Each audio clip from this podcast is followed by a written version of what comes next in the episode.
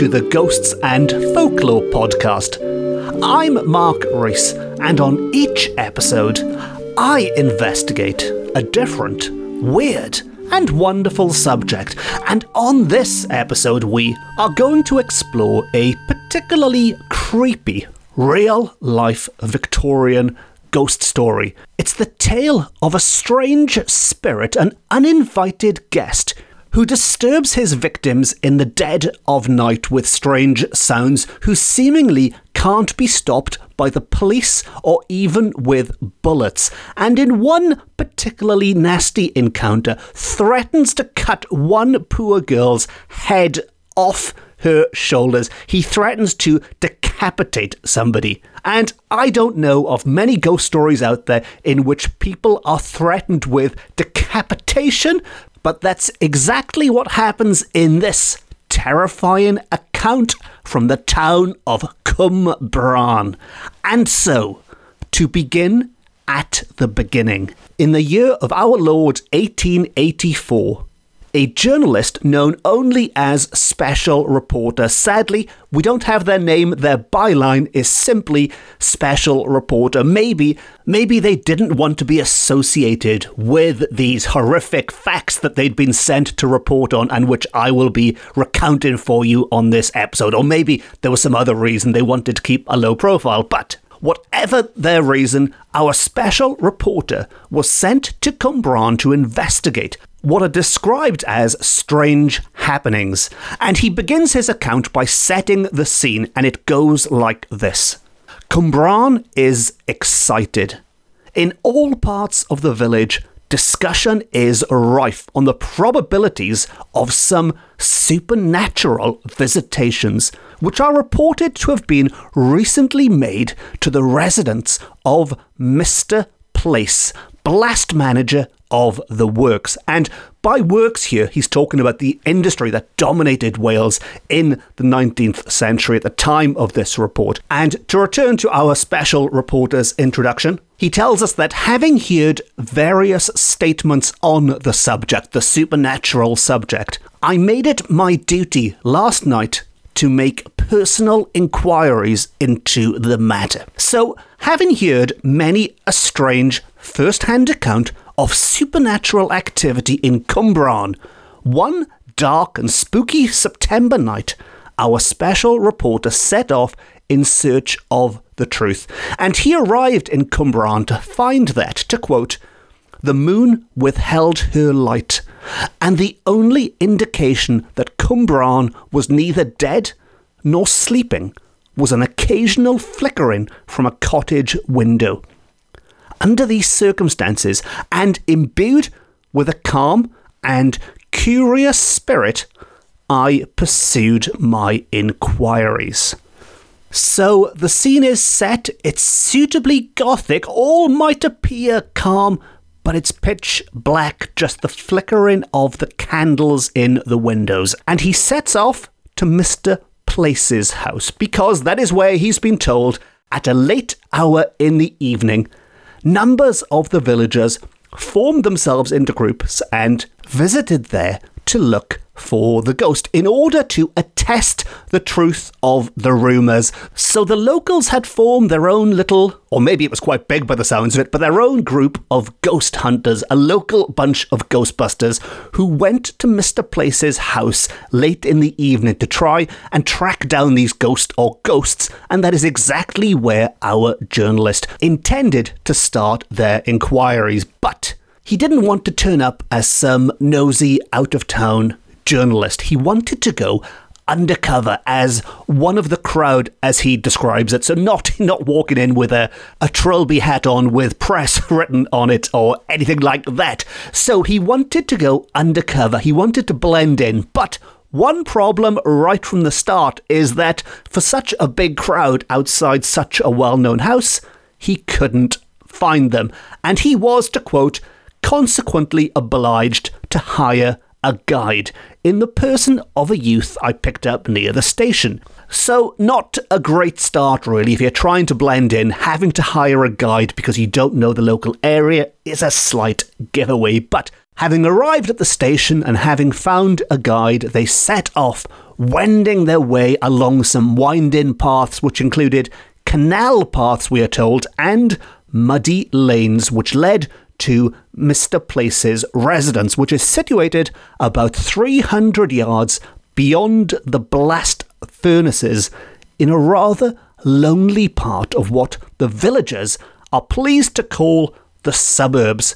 So, this is what passed as the suburbs in 19th century Wales, or 19th century Cwmbran at least, anyway. Houses sitting there in the shadow of the blast furnaces. And he tells us that Mr. Place's house adjoins two or three others and bears the appearance of being a highly desirable and comfortable place of residence. So it sounds like a suitable place for a manager. It might be a little bit out in the sticks, but it sounds like a suitable place for a manager, and he's not totally cut off. There are two or three other houses here. The only drawback to this seemingly idyllic life in the shadow of the blast furnaces is that, of course, it is haunted. That's the whole reason the special reporter is there. It's the whole reason I'm talking about it on this podcast.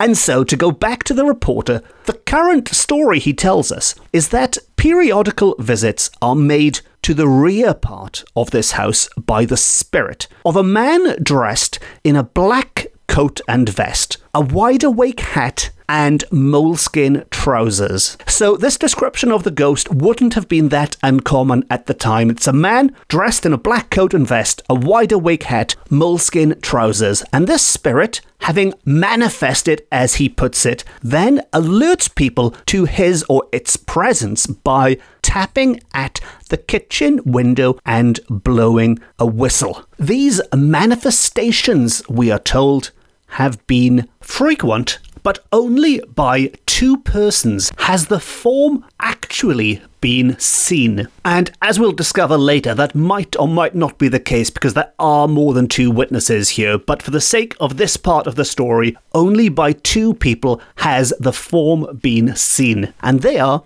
a female servant and a policeman. And these two extremes, a female servant and a policeman, really do show the double standards of the period. And they're quite an interesting pair, I think, to have seen this form, because a servant, especially a female servant, is seen as a very unreliable witness at the time in these kind of stories. They're seen as the kind of person who would either imagine it because that's what women did in Victorian times. They imagined all these fanciful things, or it could be as a result of being a bad servant, as somebody who wants to get one back over on their master and would play tricks on them and invent ghosts. Whereas the policeman on the other end of the scale, the policeman was seen as being above suspicion. If a policeman saw a ghost, well, it must be true because a policeman was never wrong. The total two extremes. But to go back to the reporter, because he tells us that regarding the matter superficially,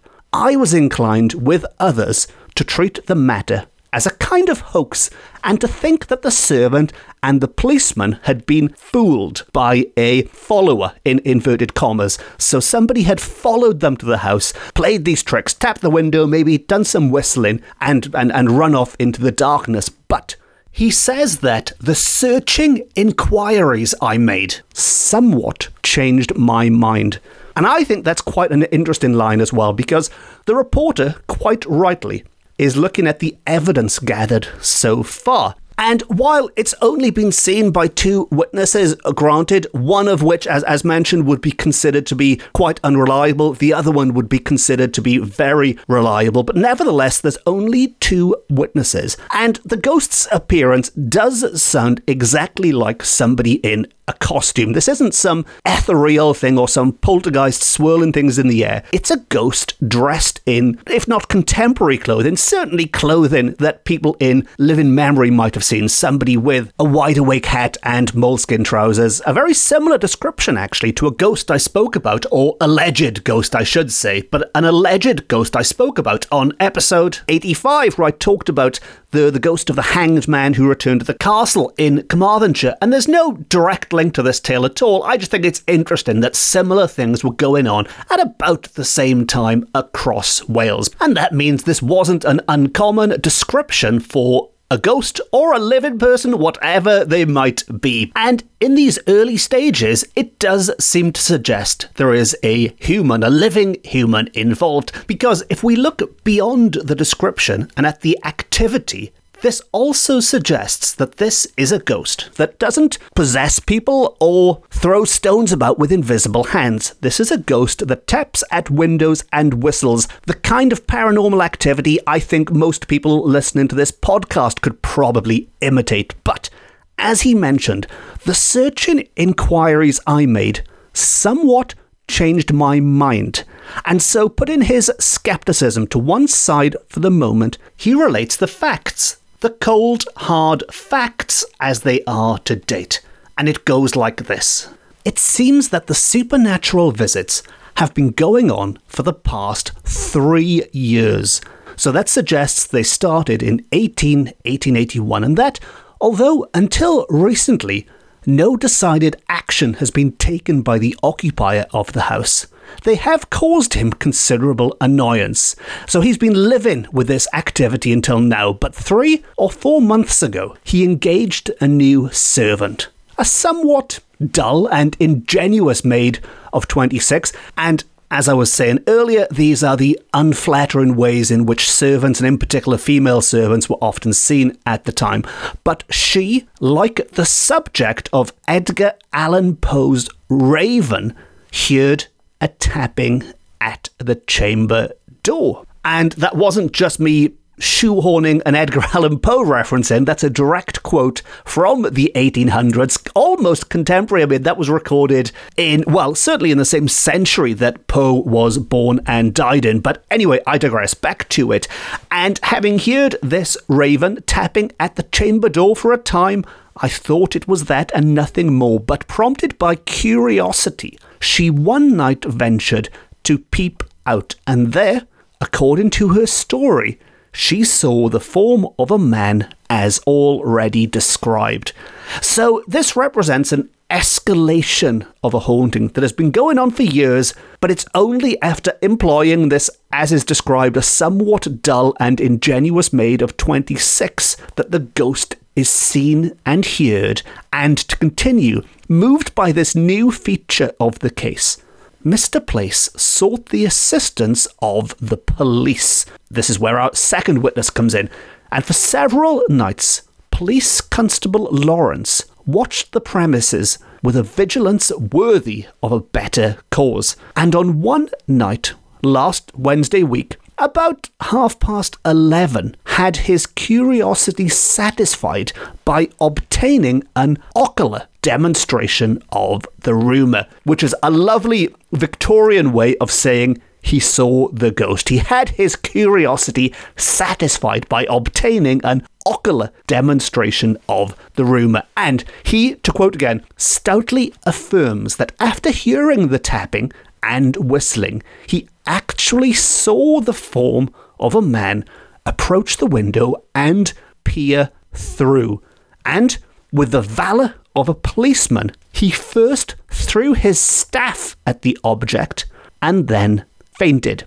So, to reiterate quickly, with the valour of a policeman, he first threw his staff at the object and then fainted. And I'm sure you've gathered that in this sense, the word valour, I think, is being used somewhat sarcastically here, Victorian sarcasm. The policeman gets a fright, he throws his staff at the ghost, or what he believes to be a ghost at least, and then passes out. But there's more to the story, so to continue. On recovering, he declared that directly he threw his staff the object vanished. So that is why he fainted. He wasn't just being a coward. He saw this person that he threw his staff at vanished. I'm assuming the staff had gone straight through him like, like he wasn't there. And on another occasion, he sat up with the servant and awaited the coming of the spirit. It came and from the outside went through the usual performance. And by usual performance, I'm assuming they mean they could hear the tapping and they could hear the whistling coming from outside. And the constable and the girl immediately repaired to the door, where the girl again claimed to be able to see the form, that shape of a man outside, although this time the policeman could not see a thing. Now comes a remarkable part in the story. The reporter's words, they're not mine. And so I'll read you this remarkable part. And so, to quote, with her hand clasped in that of the constable, so the legend runneth, so the old men tell. A little bit more of a Victorian sarcasm, I think, there. Or a Victorian carry on film, maybe. Holding hands because of the ghost, were you? Okay, likely story. But anyway, I'm sure it was totally, totally innocent. But they clasped hands and she commenced conversing with the spirit. So the spirit and the servant girl strike up a conversation, and annoyingly, frustratingly, it's a little bit vague on the details here on how this communication is taking place. I mean, I'm assuming maybe she's she's hearing these voices in her head, like in a psychic way, maybe. But the reporter does use the word seance. He could be using this in a generic sense, just as in they had a seance, they had a chat. It could be a more literal sense, you know, as in using using something like a Ouija board or the equivalent for the period to communicate. But whatever was going on, however this communication was taking place, the spirit asks the servant girl who she was, to which she replies, and she says this aloud so the policeman can hear her talking. She says, I am a young woman, and if you want me, you must come to me. What do you want? Now, the constable wants to know what the ghost is saying in reply because I'm assuming he's only getting half of the conversation here. He can hear what the girl is saying aloud, but using whatever communication techniques they're using, he can't hear the other half. And he asks the girl what the spirit's reply was to that question What do you want? And she says, He says he wants to cut my bloody head off. Now, just to be clear, the word bloody I've inserted myself here because at the time this was printed, bloody was a, a curse word of the highest order, and there is no way you could be printing words like that in publications that respectable people were going to read. But we get an idea of what it is. We know it starts with B and it fits the number of letters. So I am 99.999% certain that the word is bloody. But he says he wants to cut my bloody head off. To which the girl replies, You won't do anything of the sort. And if you come here, I'll cut yours off. That's telling him, isn't it? Don't threaten to cut my bloody head off, because if you do, I'll cut your bloody head off. And on that note, so ends the seance for the night. If a ghost threatens to decapitate you, you threaten them with decapitation back, and if it's anything like this ghost, off they scuffle. And talking about ghosts without heads, long term listeners might remember that all the way back, all those years ago, back on the very first episode, I started by talking about ghosts with missing heads, and I could go off on a big tangent about that right now. But to go back to this ghost, which still has its head, this wasn't the only house it had targeted, or possibly there were multiple ghosts because the police had been called to another disturbance just next door. So maybe the Welsh suburbs, the Cwmbran suburbs, aren't quite as idyllic as that description made them sound because the adjoining house also had their own form of supernatural activity as it's described going on. And to quote once more, about a month ago, a man came down from London to visit some friends who live in the house adjoining that of Mr. Place. He occupied the back bedroom. And about three o'clock one morning, he was awakened by what he thought was a noise on the roof. Rising up, he saw a form at the window. So we can already see some similarities with our earlier accounts from the house next door. He immediately sought his revolver. Now, this is where it differs because, yes, this was back in the days when people travelled with revolvers, by the sounds of it, and they used them when strange forms appeared outside their bedroom window. Slightly ironic, the policeman just had a stick to defend himself with, but this man from London comes ready with a revolver. But he sought his revolver and fired several shots at the form, after which the form disappeared.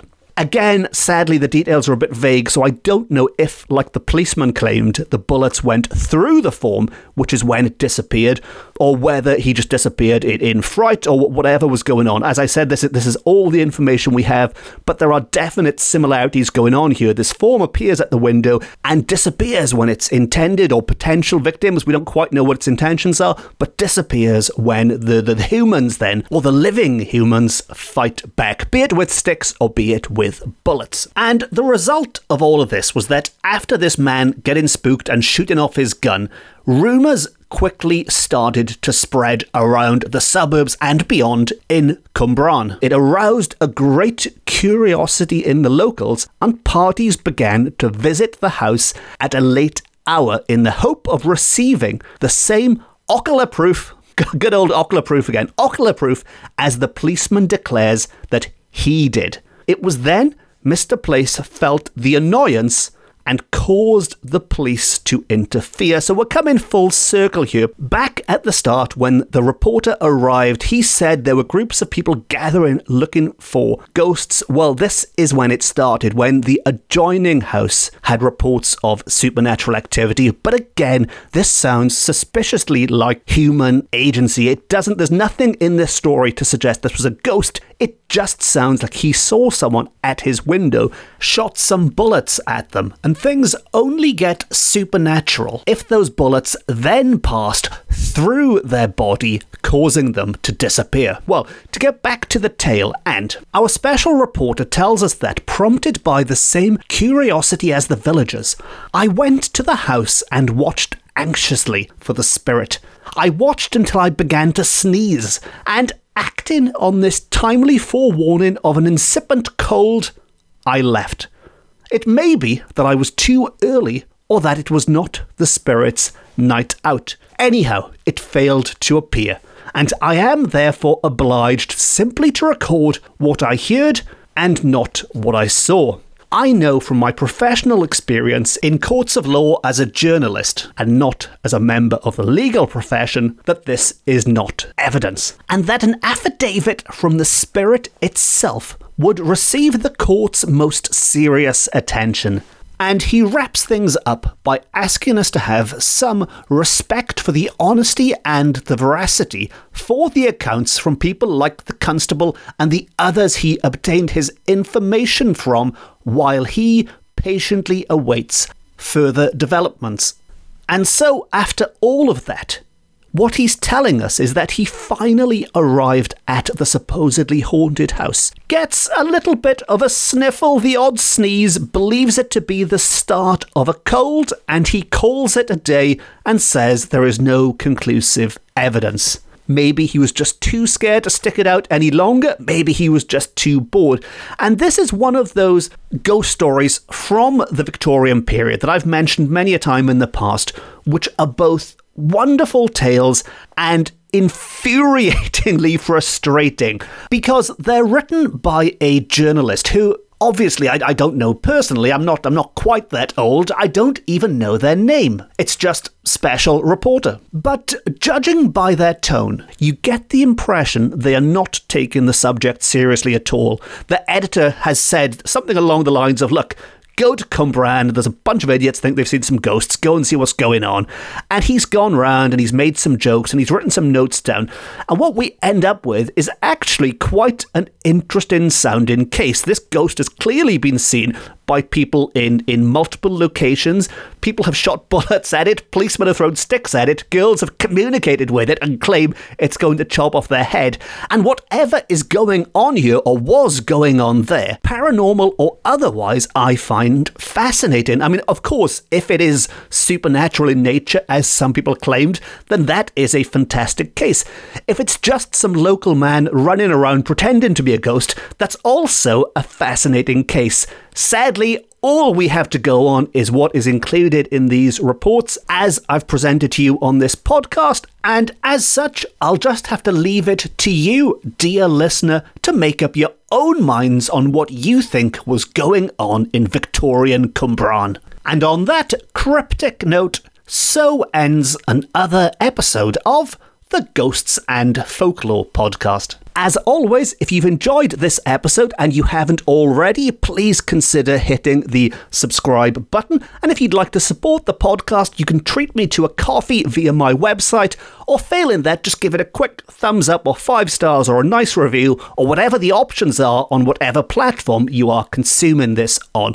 And as I always say, as well as a podcast, I've also written a number of books on similar weird and wonderful subjects. And the tale on this episode, the original version from which I took the quotes from and the accounts from, was published in my first book of ghost stories, Ghosts of Wales Accounts from the Victorian Archives. And if you'd like to read this tale in its original form, along with many other spine chilling ghost stories from Victorian Wales. It's available along with all my other books from all good bookshops, offline and on. And finally, just to wrap up this shameless bit of self promotion at the end, but finally, you can, of course, also follow me on social media on Twitter, on Facebook, and Instagram if you want more updates on weird and wonderful things. All of which just leaves me to say thank you very much for listening. Diolch yn fawr am wrando. I've been Mark Rees.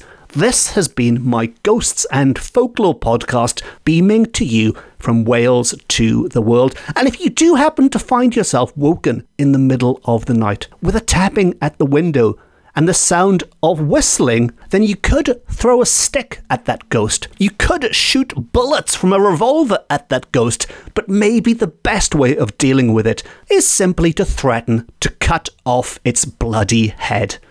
Until next time, nos da.